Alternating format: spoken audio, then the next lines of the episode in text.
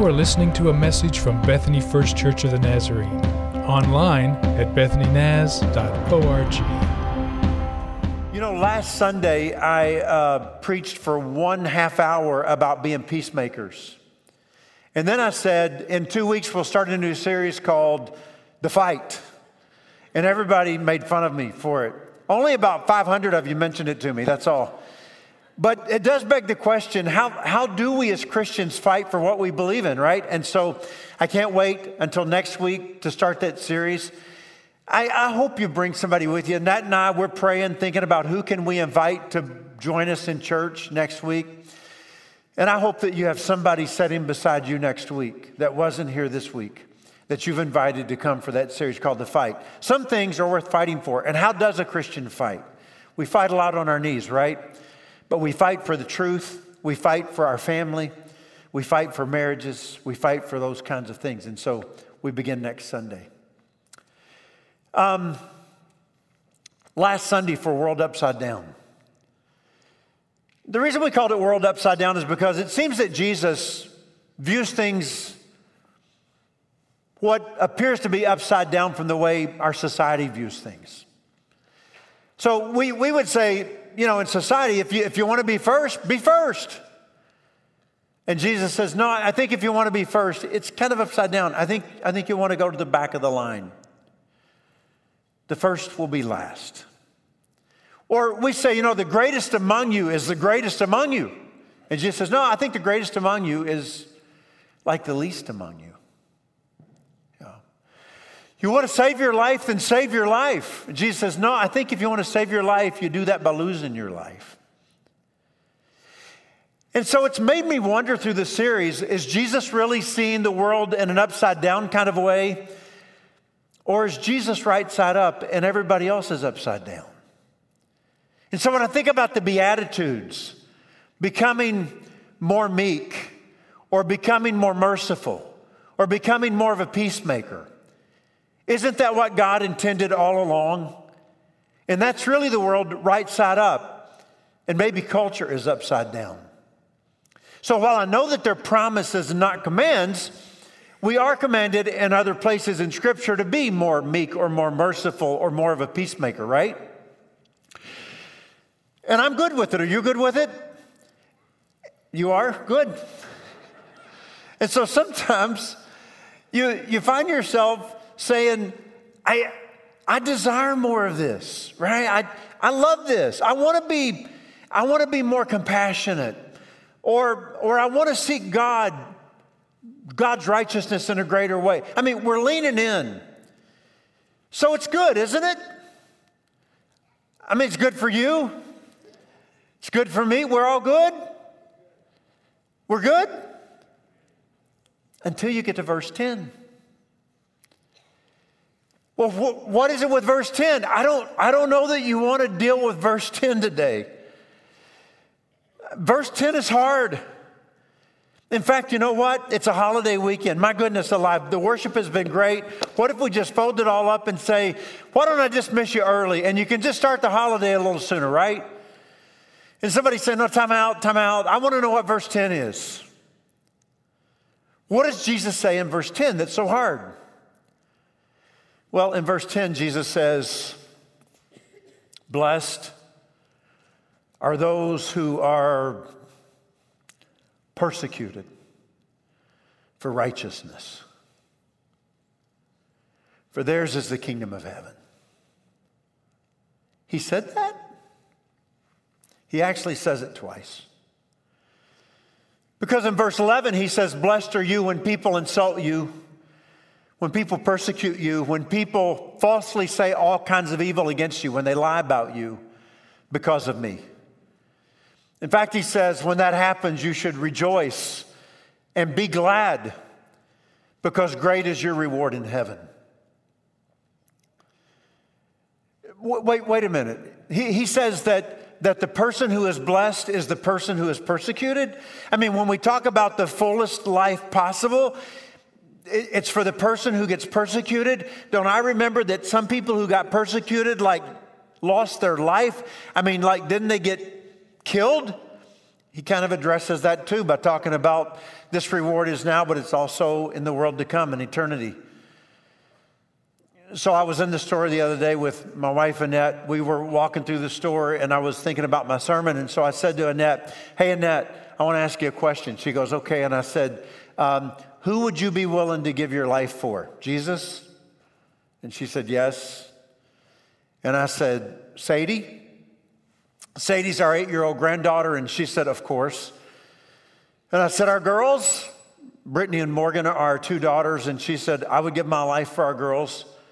I said, Anybody else come to mind? And she said, You know, I would give my life for you if it was called for.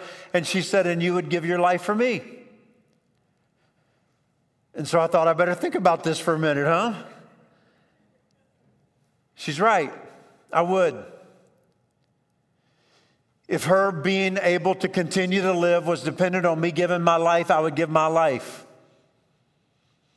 Nettie, I would take a bullet for you. You know what's interesting to me? The causes and the people that we would be willing to our, give our lives for are the things that make our lives worth living.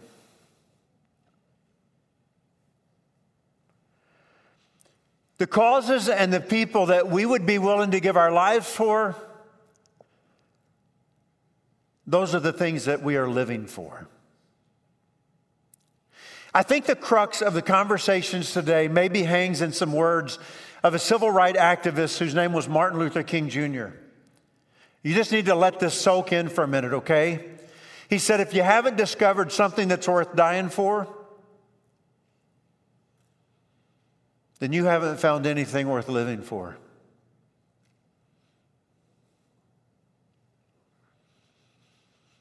If you haven't discovered something that's worth dying for, then you haven't found anything worth living for. I think another way to say it is that there are some things in our life that is more that are more important than life itself. There, there are some things in our lives that are more important than our very own life itself. And so let me, let me dive in with you to Matthew chapter 5. I have loved reading to you the same passage of scripture week after week after week. And I get to read it one more time, okay? So here we go. When Jesus saw the crowds, Matthew chapter 5, verses 1 through 11, he went up on a mountainside, and I showed you a picture of that mountainside a few weeks ago. And he sat down. Guess who came behind him? His disciples. They came to him and he began to teach them. Now, Jesus is standing, sitting rather, they're standing, and he teaches them. The Beatitudes, he said, or rather the blessings, okay? Blessed are the poor in spirit. Blessed is the person who understands how desperate they are and how great in need they are for God. The person who understands, I, I can't do this without God, I must have God's help. For theirs is the kingdom of heaven. And blessed are those who mourn. Blessed are those who are truly sorry for their sins. It could be broader than that, but it definitely, in the context, means that, for they will be comforted. And then blessed are the meek. Blessed is the person who says, I don't have to be in control.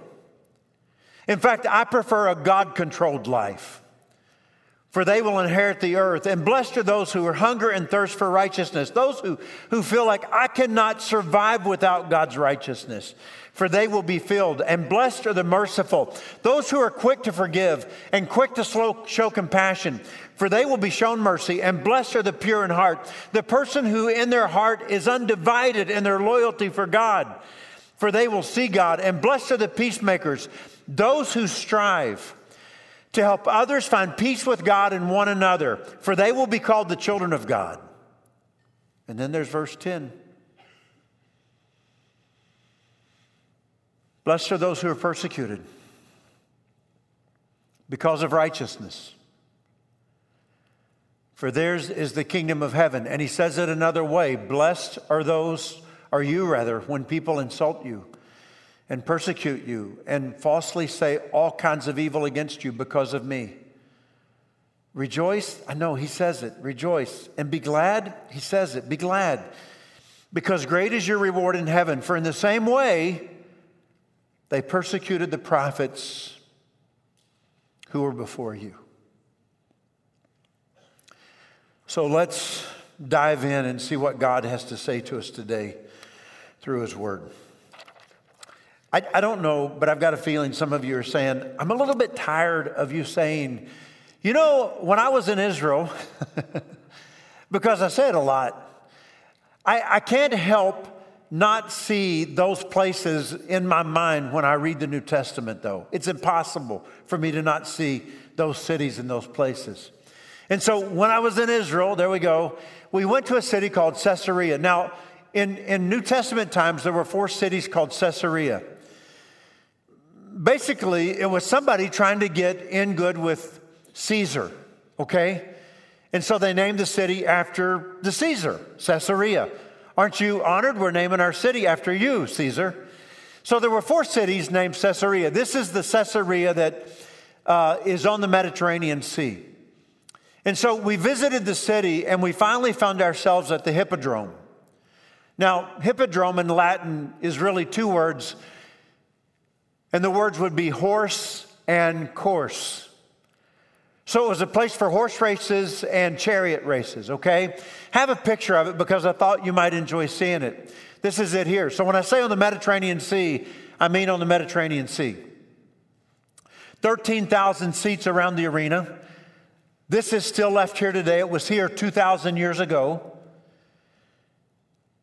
I remember walking around finding a plaque that talked about the hippodrome and its uses. It was kind of cool when I read that every four years they had games there.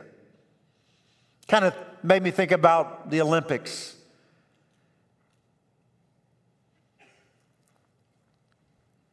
But I found on the same plaque some pretty hard words.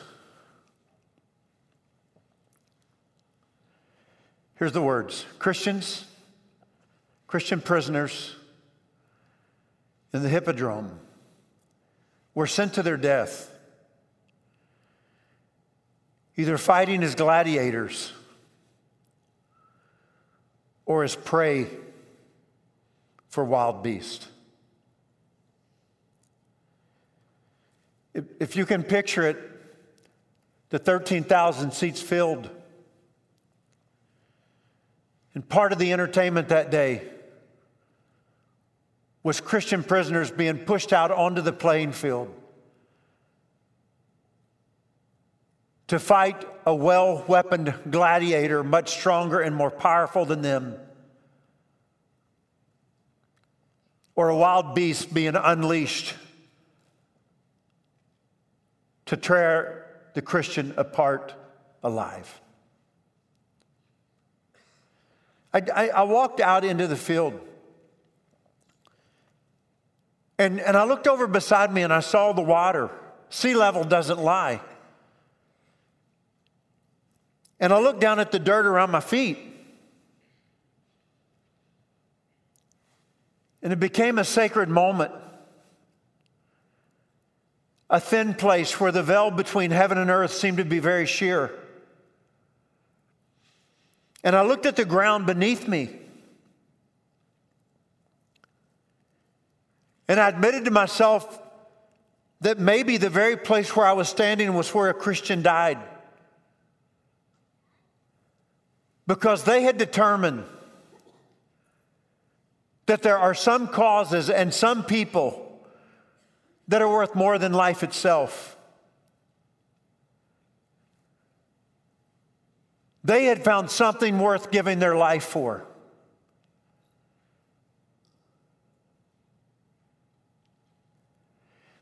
I brought a picture of Jesus with me because I'm confessing to you that this is my image of Jesus. I think we all carry around with us a picture of Jesus in our minds. We have some kind of image of Jesus, some kind of understanding of what Jesus is like.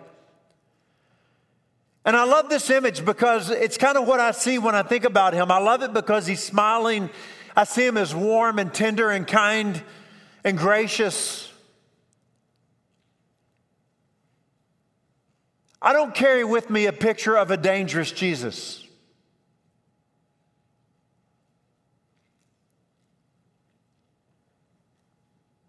But I find myself wondering when did his followers realize following Jesus is dangerous? This guy can be dangerous. For some, was it when John the Baptist was beheaded? And all of a sudden, people said, Well, okay, it just got real. For some, was it when Jesus was actually crucified? Did his followers stand at the cross saying, We better hide? And on as the church began to gain steam, was it when people like Paul and Silas were beaten and thrown into jail? And, and don't I remember that history teaches us that the 11 remaining disciples, didn't almost all of them die of execution because of their faith? And then you get to 303. Year 303 AD, it's the year of what they call the Great Persecution. Church buildings were destroyed, Sacred writings were burned. Christians lost all civil rights. And clergy were thrown into prison. I, I, think here's what happens for us. We, we, we think like this we think, wow, those 400 years must have been tough.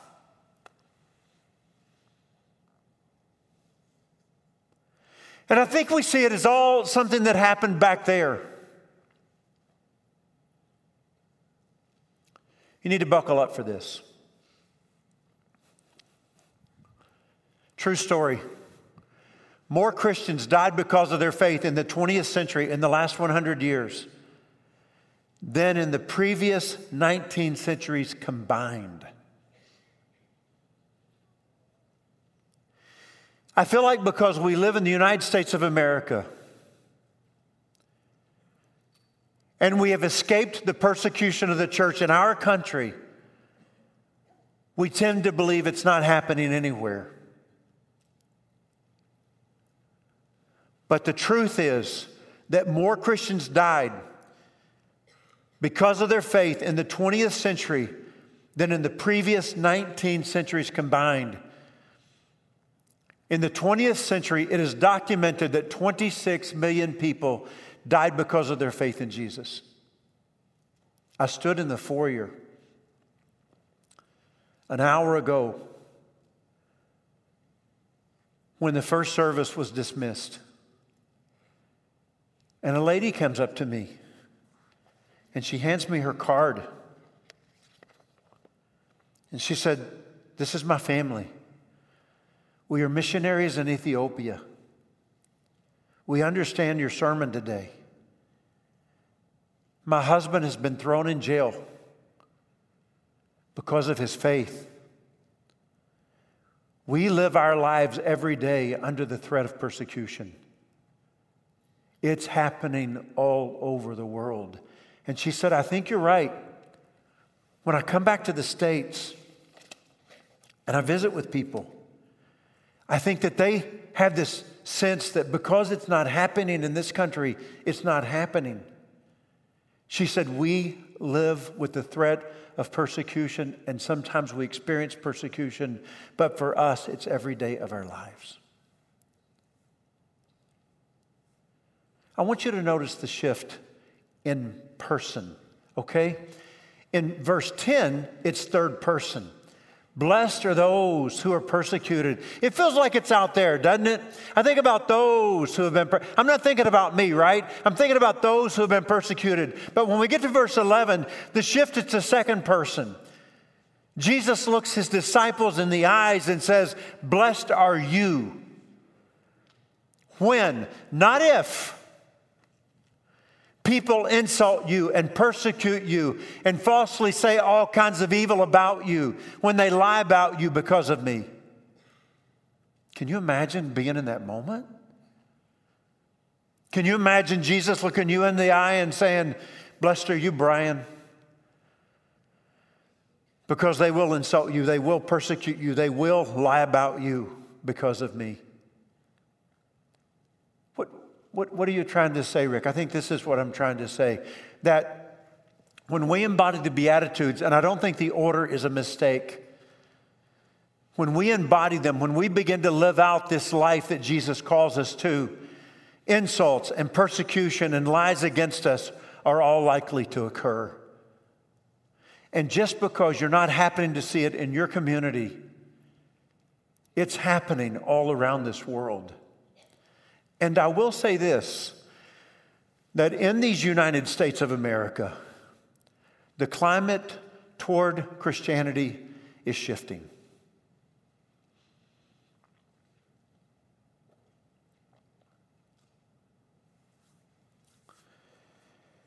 Um,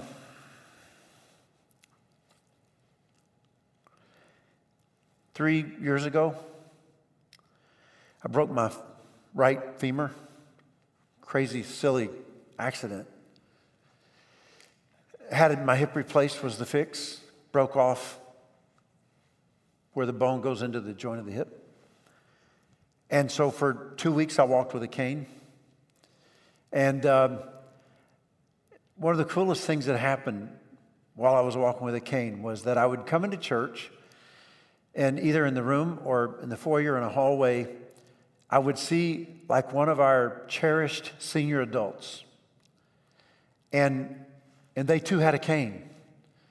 And they would catch my eye sometimes, even from across the room, and they would hold up their cane and nod at mine. And it was like they were saying, you know, we're alike. You get me, right? I get you. I, I remember one, one elderly guy just walked up to me and just whacked my cane with his cane. And then he winked at me. You know, like, we're buddies. I loved it. I love being able to identify in that way with a, a group of people who are in kind of the, the winter season of life and, and maybe struggling to get around without an aid. I, I, loved, I loved that connection. And I think that's what Jesus does in the last verse. In the same way they persecuted the prophets before you. I, I, think Jesus is saying if you, if you look down through history, you'll see somebody else with a cane. You're in good company. You're not the first one to be persecuted for your faith. There's a long stream of tradition here that understand you.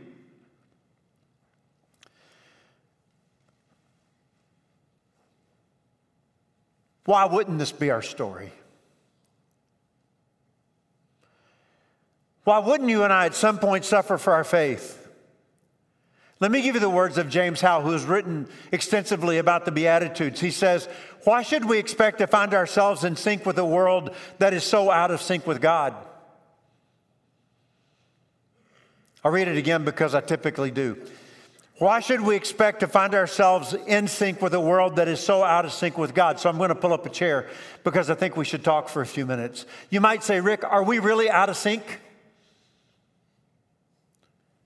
We should be.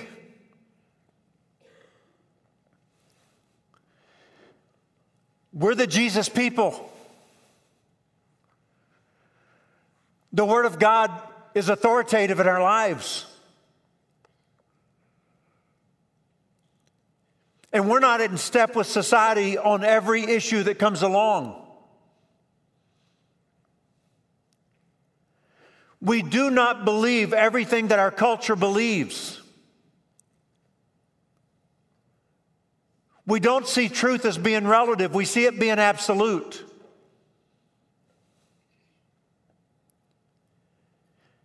And while I understand that there are times that say, well, if people know that I believe this way, what will they think about me or how will they maybe treat me?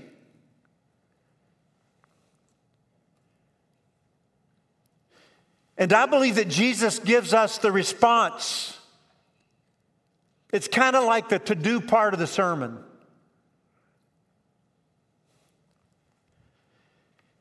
He says in the Gospel of Matthew, Whoever wants to be my disciple must deny themselves and take up their cross and follow me.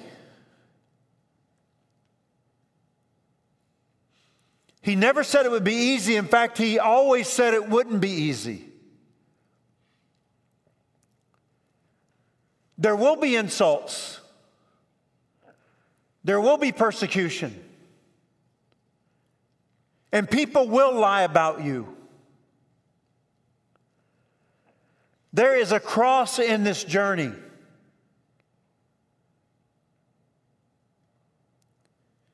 And people will be frustrated because you believe some of the things that you believe. And because you stand for some of the things that you stand for.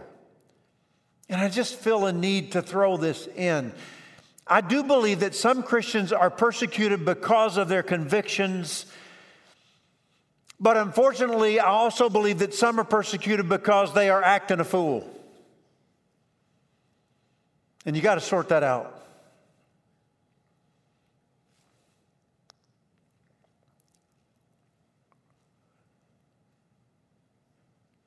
And so I think it's today a matter of saying, God, would you give me grace to stand and to accept the cross?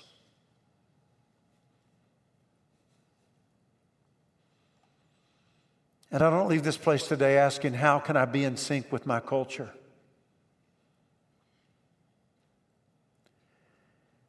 I leave this place today asking for grace to accept the cross.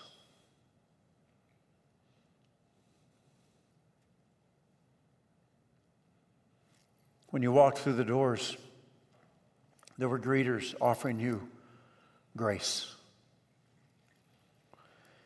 And so, if you'll take the cup that you were given, and if you will open the bread first.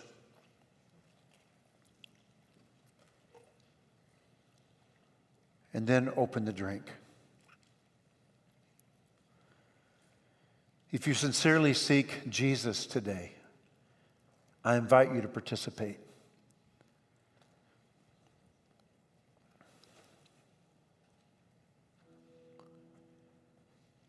I do believe that this act is a means of God extending His grace to us. And so, if you're saying in your heart, I want Jesus, I desire Jesus, then I invite you to join. I often think about this moment like this when I eat and drink,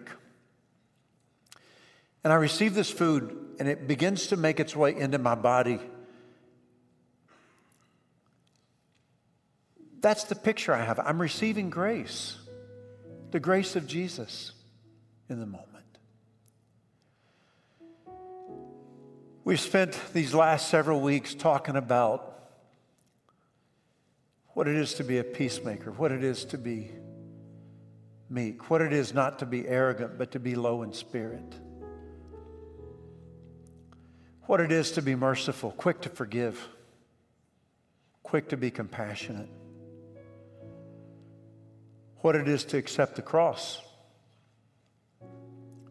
None of us are capable in our own strength to do any of it. We need His grace. And this morning, He offers freely to us a way to be made holy. So accept His grace, John Wesley said, whenever He offers it to you. So, with the disciples, He took the bread and He broke it and He said, This is my body broken for you. Eat it.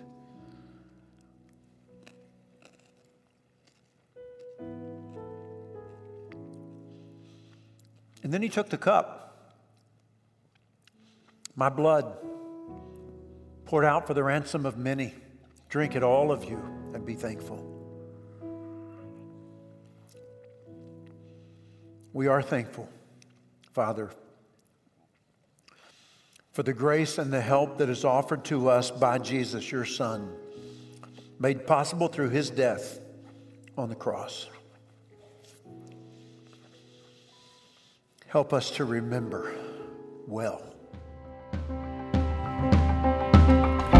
You have been listening to a message from Bethany First Church of the Nazarene. Visit us online at bethanynaz.org.